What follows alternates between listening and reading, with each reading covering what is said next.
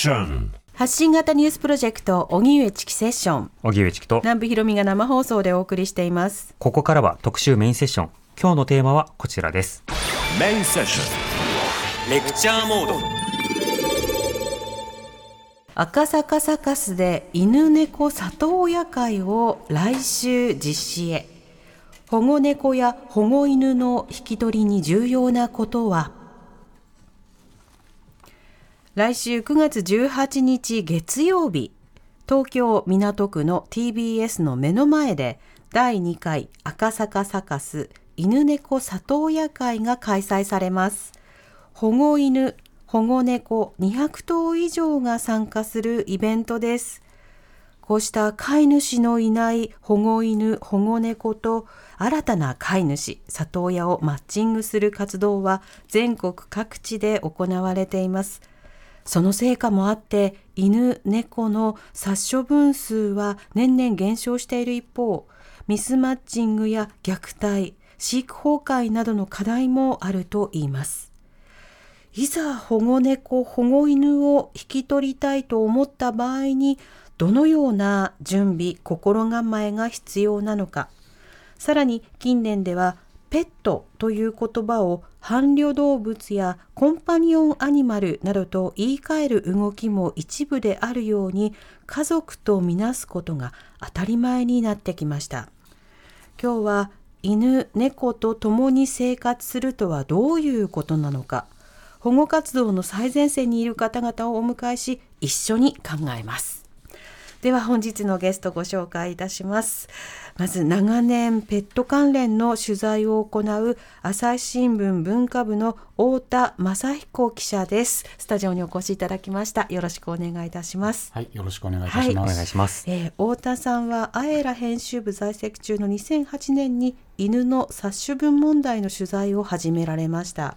著書に奴隷になった犬そして猫共著に岐路に立つ動物園大国などがあります、はい。保護猫保護犬活動についてはこれまでどういった取材をされてきたんでしょうか？あの、もともとペットショップとか繁殖業者の問題から取材を始めた関係で、うん。そうしたあの業者に捨てられた犬たちのことを調べる中で保護犬という存在に出会ったのが最初の方ですね。はい。うんそこからさらにその猫などにも広げていったということですか？そうですね。猫もその後取材を始めてやっぱりまあその業者に捨てられてしまった犬とか猫を飼ってる人を取材する中で、はい。そこから遡っていくとより闇が見えるとか、そういうこともやったりとか、最近だとそのまあちょっと保保護犬とか保護猫をある種のビジネスに使ってしまうような問題も出てきたりしてそういった問題を取材したりもしてます。そのビジネスというのはどういう問題ですか？結局あの本来保護犬保護猫っていうのは、まあ、売ってるものじゃないじゃないですか、ええ。売ってたら、まあ、ペットショップと一緒になっちゃうんですが、うんそのななんていうかその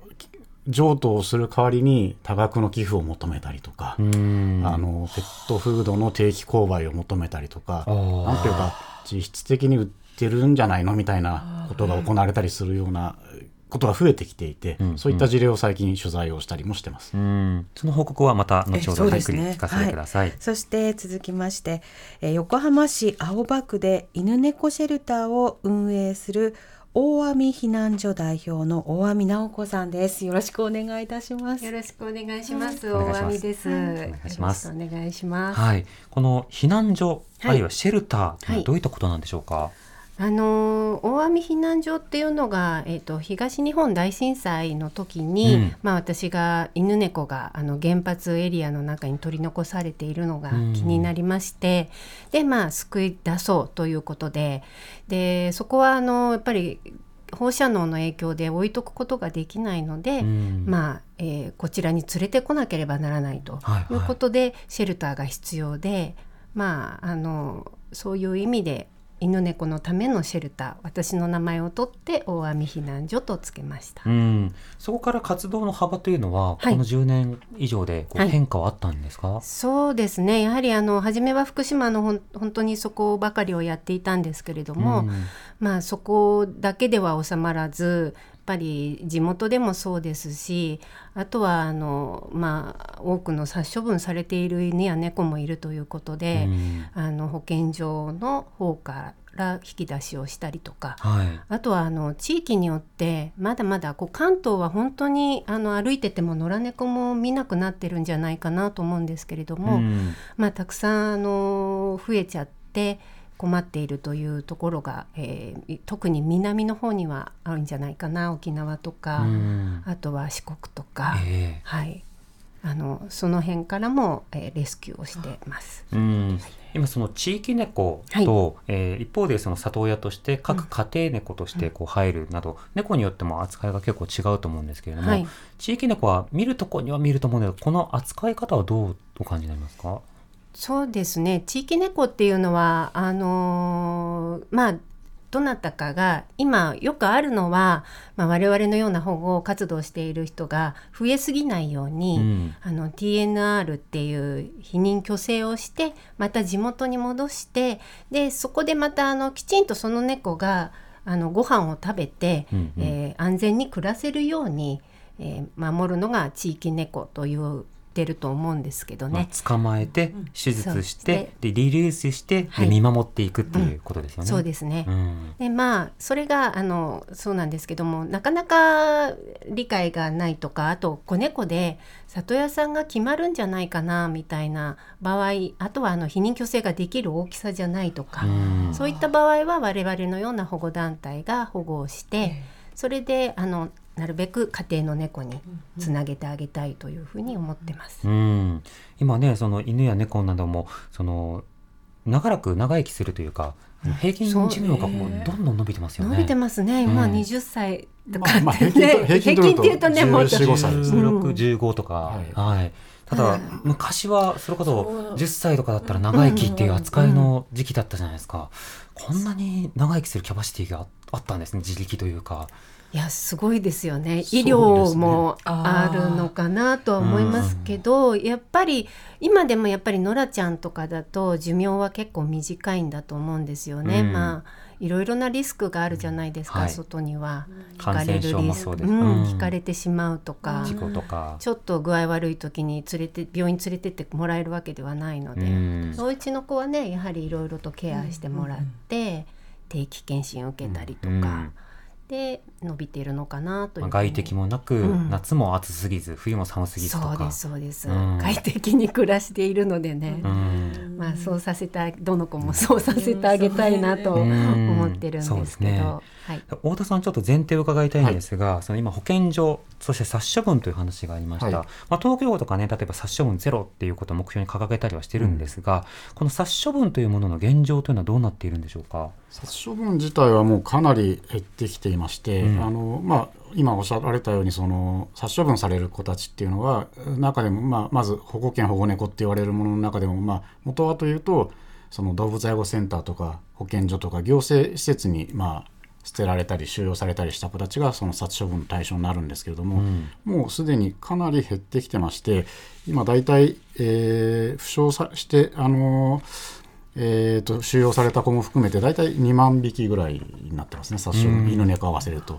かつてはどれぐらいいたんですか？10年前だと20万匹近いのでこのまあ10年でまあ10分の1ぐらいには減ってきています。うんただまだ2万匹は1年あたりで殺処分となるわけですか、そうですね。やっぱまあ2万匹が殺処分されてるっていうのはまあひ以前に比べれば減ってはいるんですけれども、そうは言ってもその人の都合で2万匹殺してるわけですから、ええ。その少ないというふうに言える数字ではないですよね。うんなるほど大目さんこういったあの保健所で保護されたものは殺処分の前にその地域で活動している方にあのじゃあ預けますと。で里親さん見つけてくださいということで連携することもできるんですか、連携している団体さんもあ団体さんじゃない行政もありますね、うん。はい。そういうところもありますし、うんうん。あの全くそうですね。なかなかあの、えー地域によってまあいろいろな縛りがあったりとかっていうところもあって、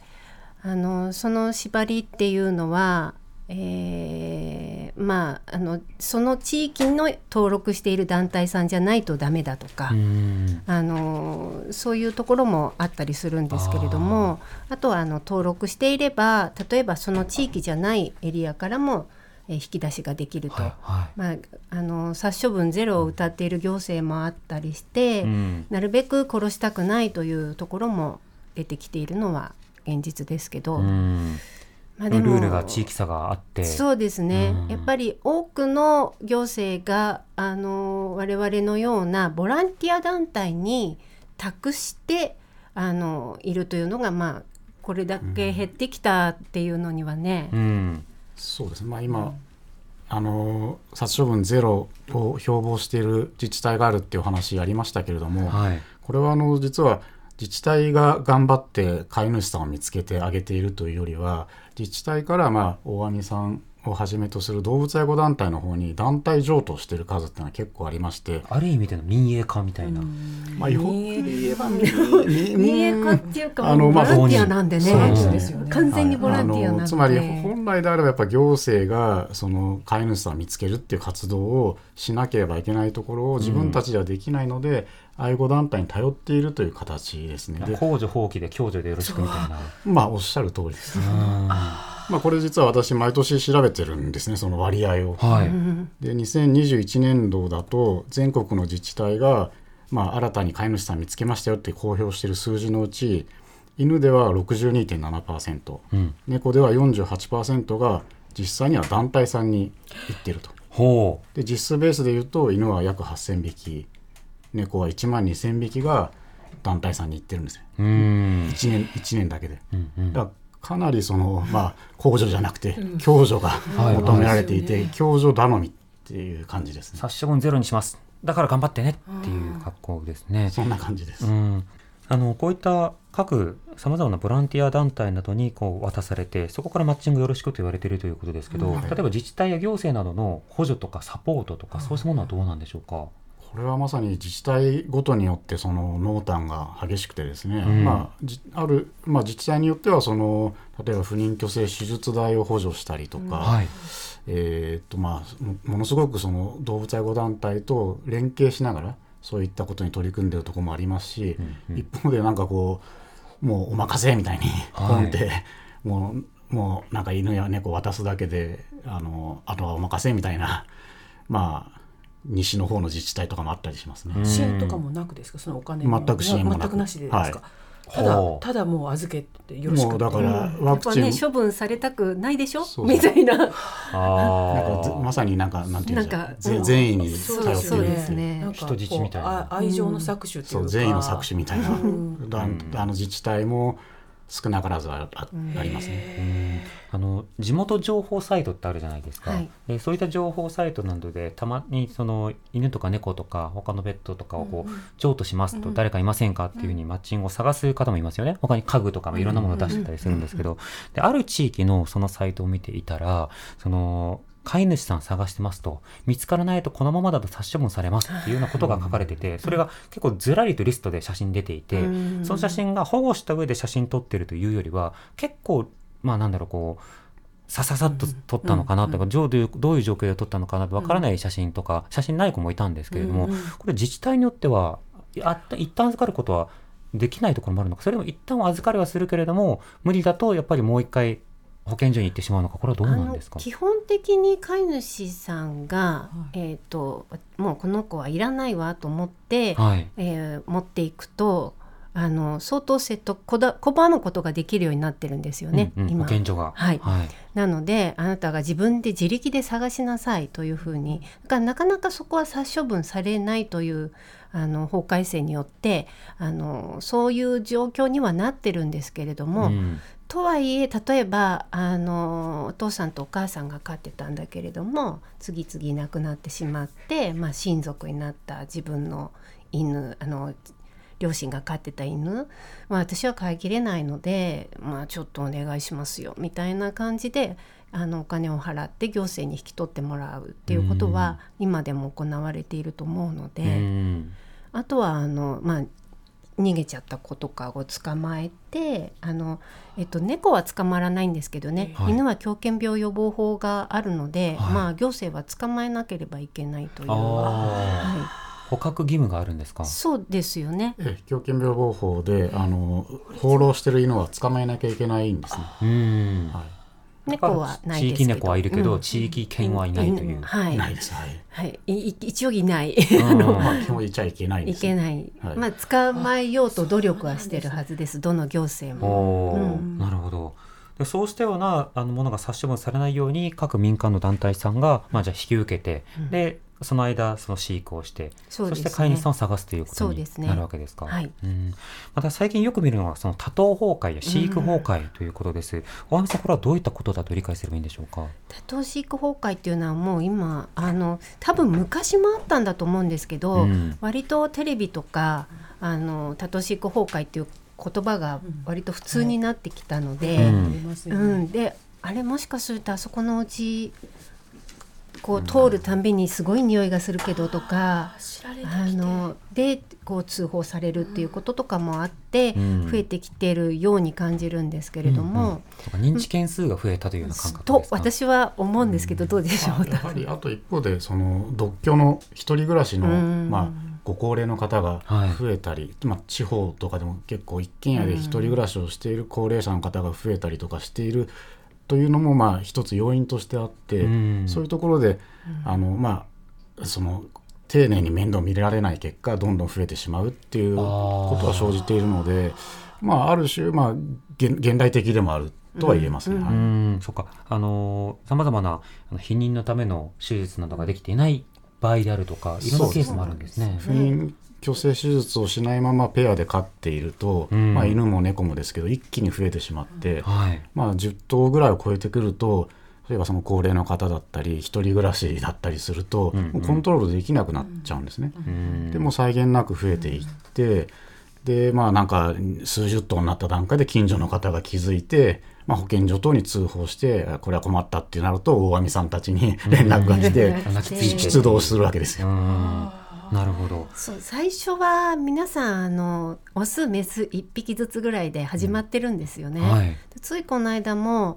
85歳ぐらいの方がえーっとメス3匹オス1匹で3年前に飼い始めて、うん今70匹ええ70匹。70匹だから、はい、若い子がいっぱいっていうこの間、あの言ったんですけれどうも。んそういう場合もあるのでまあそのもうすごいんですよね、繁殖力もすごいし、1回に出産が5匹とか生まれてるので、ええ。はい、確かに。そういうなんかこう自分はそんな風にならないだろうと思ってる方も、やっぱりオオスメス飼ってる場合はとにかく避妊去勢をされることを勧めるというか、うんもうお願いしたないですね。はいいうことですね。またあの太田さんに伺いたかったのは、はいそのコロナ禍で、ええその例えばペットショップなどがこう例えば増えたり見かけるようになったり、あるいはその高騰したりとか、うんいろんな影響が言われるんですけど、コロナの影響はどう見ますか？あのまあ、コロナ禍であの、まあ、在宅が増えてこれはもう確実にあの犬や猫を飼い始める人は増えました。うん。でまあ、ふ需要が喚起された結果あのコロナ禍前に比べるといわゆる業者間の仕入れ値はは倍ぐらいに高騰してます。うん。しました倍です。はい。ですので、まあ、売れた頭数も実際多かったですし、はい。結果として需要じあのこあの価格も高騰しました。うんうん。でショップが増えたかどうかっていうと、まあ、これはちょっとまた話が多分違うとは思うんですけれども、え。あのーまあ、一時期例えば閉店したりしたじゃないですかあのしょあの商業施設が。えうん。その後にその再開する時とかにいきなり在庫が必要になってそれで一気にそのペットショップが仕入れたりとかっていうことが起きたりしてましたね。で、まあ、面白いっていうと語弊があるんですけどこの犬の、まあ、取引価格を見ていると,、えー、と全国旅行支援とかで、うんうんあの旅行需要を喚起するじゃないですかはい。そうすると減るあの需要が減るんですよほつまり旅行に行けない家の中にいなきゃいけないってなってたからみんな買い始めて、う。うんうん。旅行に行けるようになるとい今新しい子を買い始めると行き行きにくくなっちゃうんです、はいはい。とかで、まあ、あとしあのお金の出し先も変わってくるので、うん。それで需要が下がるまたあの自粛が始まると上がるみたいなそういうふうな相関関係が当時は見られましたね。なるほど。すごい影響ですね。いやなかなかあのまあ面白いって言っちゃいけないんですけどね生き物のその人のやっぱり欲求というか、はいそうしたものが何に現れるのかっていうことがまさに如実に出るわけですそうです。よね。うん、もちろんその寂しくてそしてそうした中でその相棒が欲しい、うん。うん。そんな中でまあ動物と共にということもええ。一つの選択肢、ええそうただこれはあの命で、うん。えー10年20年と今長生きになっているので自分のライフプランとともにその動物のプランというものも考えることが必要となるわけですね。あのリスナーの方から今日はいろいろとメールをいただいているので、紹介していきたいと思います。はい。えーまずはですねラジオネームオプカッパマキさんからメールをいただきました。どうもありがとうございます。我が家の17歳のおじいちゃん猫は保護猫で自分の年齢を考えて猫を飼うのはこの子が最後と決めていたんですが動物病院の掲示板に貼られた推定年齢5歳から6歳のメス猫の家族募集の張り紙がに目が留まりました。うん神奈川県動物愛護センターで保護されている子で条件は飼い主の年齢が65歳以下先住猫がいる一生涯大切に育てるとのことで条件にぴったりの環境などで我が家に迎えようとなりました。しかしさらに詳しく調べたらもし飼えなくなった場合の次の飼い主が決まっているという条件がありこれがクリアできず泣く泣く諦めました。その後その猫ちゃんは家族が決まったそうで安心しましたが神奈川県動物愛護センターは今猫とウサギが収容数の上限を超えているそうで力になれない自分が歯がゆいですと。いただいております。はい、ペットをこう引き取る里親を引きとして、あのー引き取る時の、いろいろなハードル、うん。高齢ではないこと、で団体によってはその男性などはその条件にこう引っかかってしまうことがあったりする。あ独身そ独身男性。そうなんですか。ご家族がいる方とか、はい。小さなお子さんがいる方とか、いろんな条件によってあの飼える飼えないがこう分かれてくるところがあります。うん。大上さんあの今のメールでもそうですけどこういった条件についてはいかがお感じですか？あのーかなり条件をね、あのー厳しく保護団体って厳しいなというイメージがあると思って、まあ、我々もいろいろな経験を積んできて、うん。これはダメだったあれはダメだったということとか、あとはあのご高齢の方が亡くなったり入院されて引き取ってくださいと言われることがものすごく多いんですね。はい。でそうなるとやっぱりあの猫ちゃんもかわいそうですしあの行き先がなければ保健所にということもあるわけなので、うん。まあどうしても年齢というくくりであの条件を決めなければいけないと。でまあついこの間もですねうちにあのいらした方がどうしても猫が飼いたいと。まあ、えー、と70前後のご夫妻で、うん。今とってもお元気ででやはりあの子猫が欲しいと言っているわけではなくて5歳から10歳ぐらいの猫が欲しいとおっしゃっていて。であのものすごくあの熱い思いを語られていて。うん。熱心だよと。熱心で、でも今まで本当に飼ってきたしで若い人はねってお家出かけちゃうでしょって僕たちはずっとお家にいるんだよっていうふうに、ん。でもその言葉にちょっとあのあそうだなっていうふうに思って、うんうん。まあその方は本当に熱心だったしあとあのこうえっと大見避難所でこうあのこうウェーブ的なもののボランティアさんがちょうど欲しかった時に、はい。その方が僕はできるよなんていうふうに言ってくださったので、うんまあその長い付き合いをしましょうということを条件に、あうちはあのその方には譲渡するということを決めたんですね。その方も後見人を嘘でも作ろうと思えば多分作れると思うと友達に頼み込んだりすれば。ただやっぱりその方が自分がもしもなった時にその方が本当に猫を飼ってくれるとは思わないので何かあったら大網さんのところにもう一回なんかないというふうに思いたいけれども、うんうんっていうふうにおっしゃったのでまあそのまあおっしゃることもそうだなというふうなのとまあ誠実だったので、うんうちはその方にはじょあのはい、うん。で今後も一緒にあのお付き合いを。はいお付き合いをしていきましょうということでうん譲渡させてもらうというふうにはしたんですけど、うん。なかなかそれが行政となるとやっぱそういう付き合い方個々にっていうのは難しいんだろうなというふうに思いますね。確かにもう変わるでしょうしね、うん。行政の。そうなんですよね。太田さんあの例えば、はい。独身男性が拒まれることも結構多かったりすると思うんですけど、ええ。こちらの条件についてはどうお感じになりますか、まあ、男性か女性かはまずさておきですね、うん。独身の方が飼われるとなるとあの、まあ、出張とかあったらその犬猫どうなるんだろうって問題もあるし、うん。まあこれから例えばご結婚されて奥様がじゃああの配偶者があの犬や猫が嫌いだったらどうするんだとかまあいろいろ問題が生じることは確かですが、うん。まあこれはケースバイケースで見ていまあ今私は結婚してますけど僕が独身で、えー猫飼いたいなと思った時はあなたは独身だからダメだよって言われちゃうとちょっと悲しいので、まあ、ある程度ケースバイケースで見てほしいですね。例えば出張がないような職種だってあるし、あのいまあ変な話だけどその私が例えばあこれから誰かと結婚する時に猫嫌いな人とは多分結婚しないだろうと思うしねはい。とか考えるとケースバイケースで見てほしいなと思います。で、うん。一回先ほどの高齢者の問題で言うとあのこれもやっぱり同じであの例えば数年前にちょっと調べたことがあって、はい。全国の自治体で引き取らなきゃいけない犬猫のその理由をやっぱ調べてる自治体について調べるあの調査するとですねその高齢で飼いきれなくなった入院することになった亡くなってしまったっていう理由がトップを占める自治体ってほとんど、まあか、大多数って言っていいぐらい多いんですうね。んだから自治体側が線を引きたがるのは分かります。うんうん実際に引き取っちゃ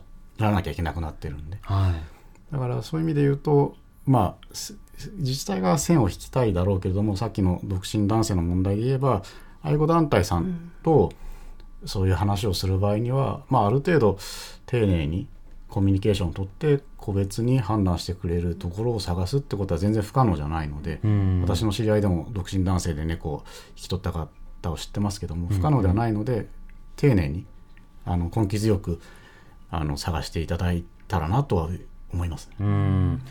ではあの今日はたくさんメールもいただいているんですがまず前提となる情報あ大目さんにあの伺っていきたいと思うんですがあの猫犬これらをこう引き取ると、はい。そして共に暮らすとなった場合にその前の準備や手続きというのはどういったものが必要になるんでしょうか？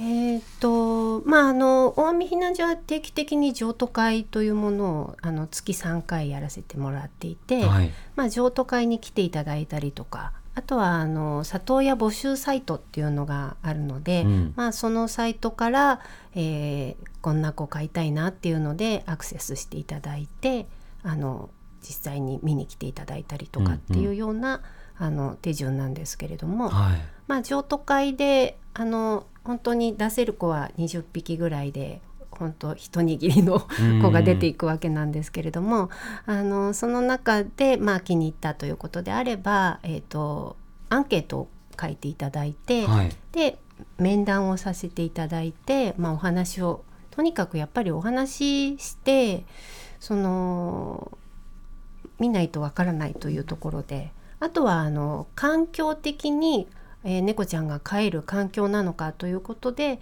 まあ、大網避難所ではあの室内の、えー写真もしくは動画を送ってくださいということで、あのそれで送ってもらうと。で脱走対策をしていただいて、うんうんえーうまくいけば、えーあのトライアルに進むというような状況です。うん例えば猫の場合だと柵を設けるとか、そうですね。あのやっぱり脱走がすごく多いんですよね。うん。まあもともとこうお外にいた子とかっていうのがはい。あのあるのでまあ猫ってやっぱりちょっと空いたら出てみようかなと思ってうん。ふらっと行ってしまうんですよ。ぬってこう。そうです。もう本当にあの宅急便屋さんが届いて、はい。荷物の受け渡しをしている間にうんうん。下を通ってって、でお帰りになったので、うん。ドアを閉めてす数時間気づかないんですよね。あ猫がいなかったことに。まさかそこから出たとはそう。っていうこともあったりとかで、うん。まあなんかワンクッションあるとあの安全に帰るのではないかと。でやっぱりあの逃がしてしまったことが ある方は私もありますよ。私もあります。あのそうなんですよ。あのまさか自分はないというふうに思うんですけれども、やっぱりあるので、それでこう猫ってねもう本当にこう私は出ていきませんみたいな顔してるんですけどね。普段はしてますね。な。もうここん。の家が気に入ってますし、みたいな顔するんだけど、いや驚きますよね。驚きですね。いや本当に。うん、こんなところから。油断するんですよね。うん。そうです人間ね。の側が。うん。あじゃあ大丈夫だろう網戸があるから大丈夫だと思ったら網戸開けたりするんですあよ。からーって言って。ちょっと行ってまいりますみたいな。それで猫って犬よりも外に出た時に超パニックになるんですよ。自分から出てっているのに。うん。であのもうあったあったして名前呼ばれてももう全然戻れないっていう。びっくりしすぎて。びっくりしすぎちゃって。自分で出てったのに。っていううん。それでなんかかなり戻るのに苦労して、まあ、結局捕獲器を持ってまたお腹がすくのを待ってそこに捕獲器に入ってもらうのを待つとか。先ね、あの後付けで屋内につけられる内ドアとかもね、あの売ってたりしますから、そうした対策とかも含めた対策の情報もはい共有することが必要になってくるんですね。本当ですね。続きは5時台に。知る若手動かす荻上チキセッション荻上チキセッション今日の特集メインセッションテーマは赤坂サカスで犬猫里親会を来週実施へ。保護猫や保護犬の引き取りに重要なこととはということで、えーゲストに朝日新聞文化部の太田雅彦記者大網避難所代表の大網直子さんスタジオにお迎えしております。では後半もよろしくお願いいたします。よろしくお願よろしくお願いします。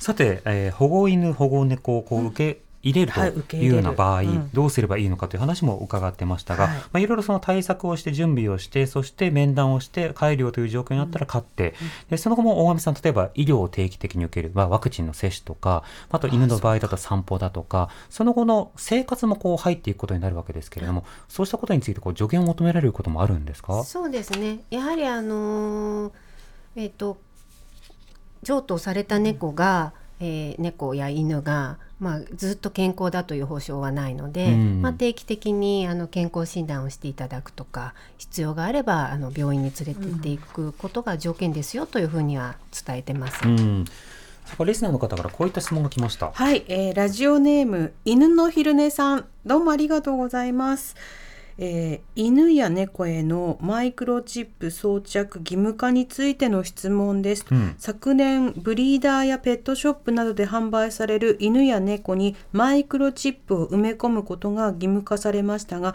それによって何か良い変化はありましたでしょうか？捨て犬や捨て猫が少しは減ったんでしょうか？という質問です、太田さんこれどうでしょうかチップ。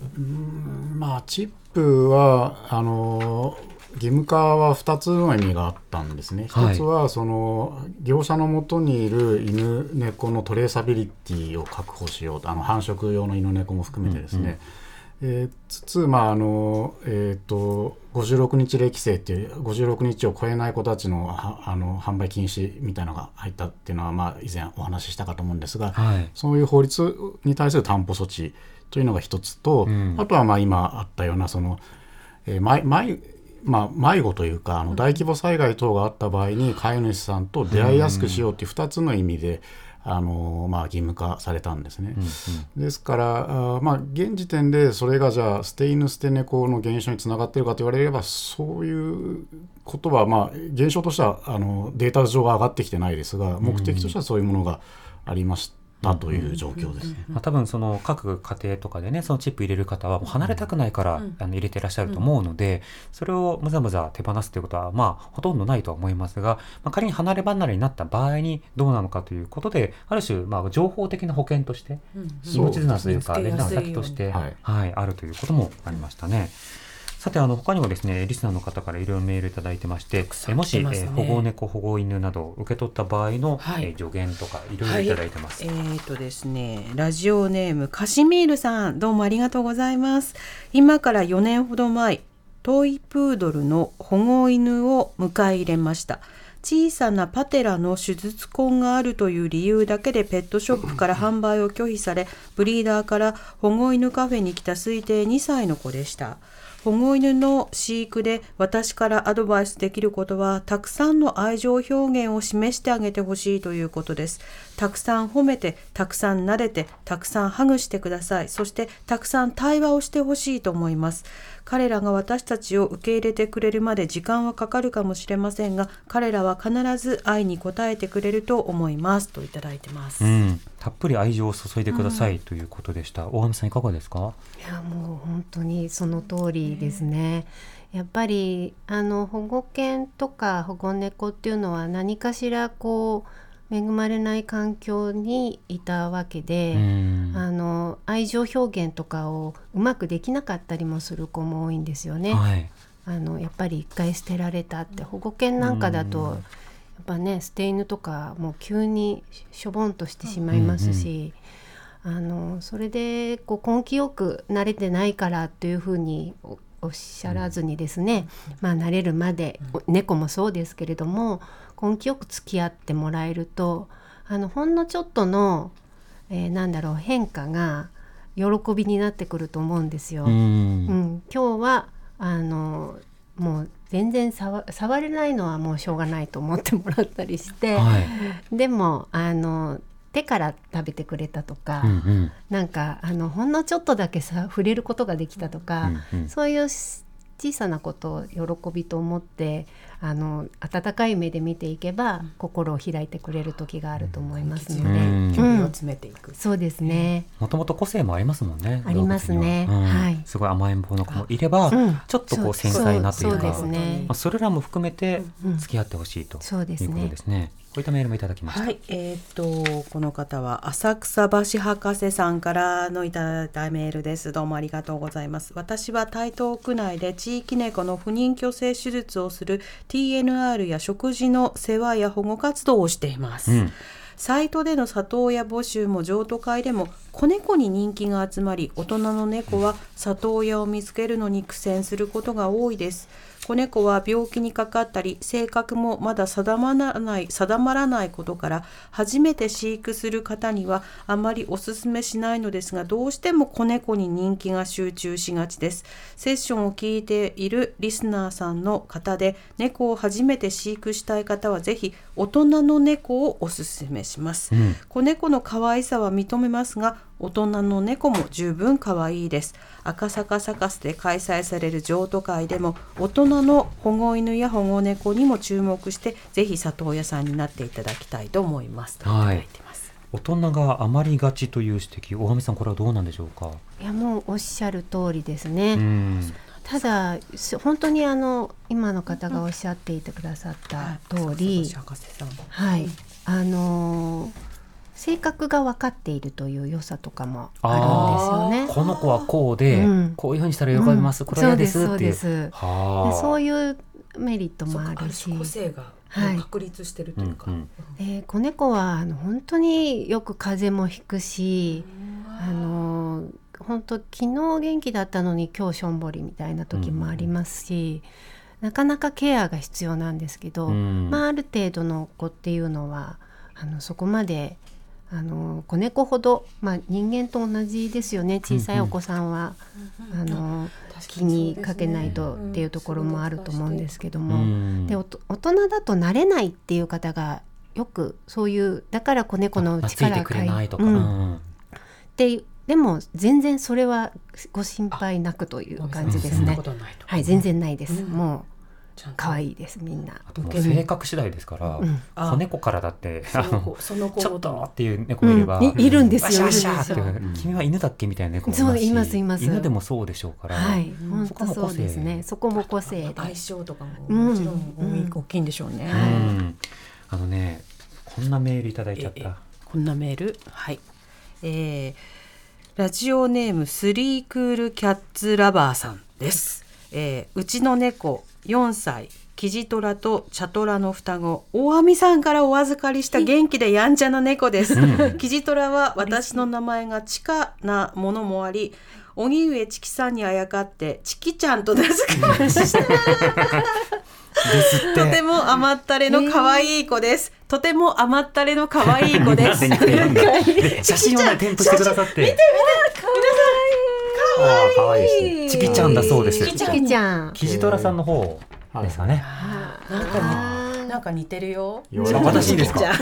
シャトラさんの隣にキジトラさんが写っていて、はいそちらの方がチキちゃんという名前のええようです。うわあ嬉しいです。いや、もうこの活動がしてて、うん元気にしてますよって言われるのが、はい。もうその声で頑張ろうっていう感じになってますね。行く末を知れるってそうです。もうこんなに可愛がってくださってて、すごく嬉しいです。そうね。はい。スリークールキャッツラブさんが、はい。あのラバーさんがもし問はい題なければ、この写真もあのツイッターなどでねあ紹介できればと思いますが、プライバシーなどもあると思うので、はい。ちょっと後ほどスタッフとやり取りさせてください。でもとても可愛らしいので、チキちゃん？チキちゃん。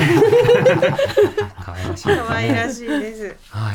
さてということで、えー後日赤坂サカスはい。で譲渡会が行われるということなんですけれども、はい。はい。太田さんこういった譲渡会の、あの意義であるとか役割というのは改めてどうお感じになりますか？あのまあ、まずですね、まあ、こういった商業施設とか人が集まる場所でやるというのはあのなんていうかな本来はそういう犬や保護犬保護猫を考えていなかった人も、えー考えるチャンスを、そうですよあのね生み出す形になるので、仮にそこでマッチングできなかったとしてもこういう存在がいるんだってことを広く世の中の人に知ってもらうっていう意味合いで言えば非常に大きな意義があると思います。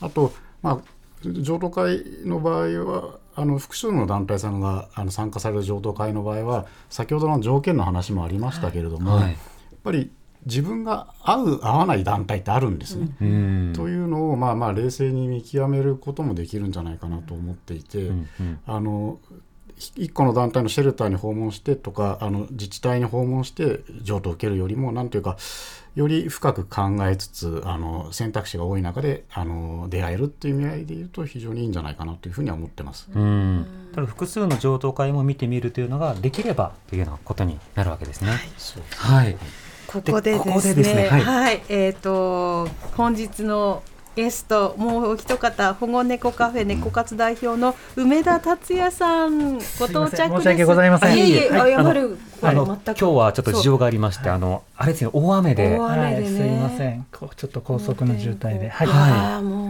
大変だった。はいあの滑り込みで間に合っていただきましたけど、大宮の保護か保護猫カフェ猫活。こちらではどういった活動をされてるんですか？えっ、と保護猫カフェというのを運営しながら、うん。えー保護猫カフェというのはまあ通常の猫カフェさんのような形態を取りながらですね、そこにいる子たちは、えー大網避難所さんのように行き場を失った、えー子たちで、えーそこがシェルター兼里親募集の場としてですね、うんうんえーそういう場所を作りながら保護活動をしているということですね。うんはい。譲渡会とはまた別の仕方であの猫カフェに行きながらしかしそこでこう馴染みになってきたら受け入れるということもそうですね。はい。毎日が譲渡会というふうにはい歌っております。うんなはいるほど、こうした猫カフェで保護猫カフェで、はいなおかつ譲渡ということも場所としては今増えてはいるんでしょうか？そうですね、えーだいぶ前から、えーわ私どもが10年なんですけれども、えー増えてきているかなとは思います。うんはい譲渡会とはまた別のそのメリットというのはどうお感じになりますか？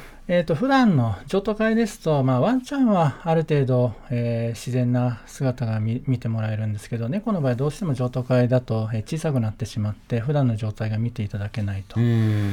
えーそれが、えー普段生活しているそのままを見ていただけるので、うんうん。あ普段こんな感じなんだということで、はい、あとは猫と触れ合っていただくと、うん。えーいう場所ですね。で猫が、えー嫌い、えー外にいる猫が汚いっていうふうに、えー先入観で思っちゃう方もいるんですけれども、うん。あなんだ普通の子たちじゃないかと。で小さい子たちが遊んでいただいてここにいる子たちは殺処分されてしまう子よ、えーだった子たちだとか野良猫だったんだよというのを知ってもらえればきっとそういう子たちを見た時に、うん。えーなんとかしたいなと思ってくれる人が増えればなと思いまして、うん。えー今の形をとっています。はい、うん。